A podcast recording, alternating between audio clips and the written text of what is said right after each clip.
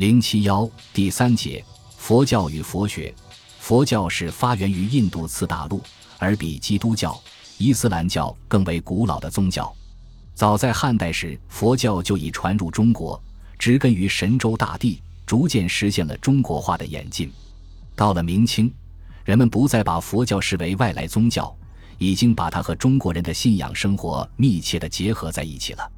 在清代，君主专制统治达到登峰造极的程度。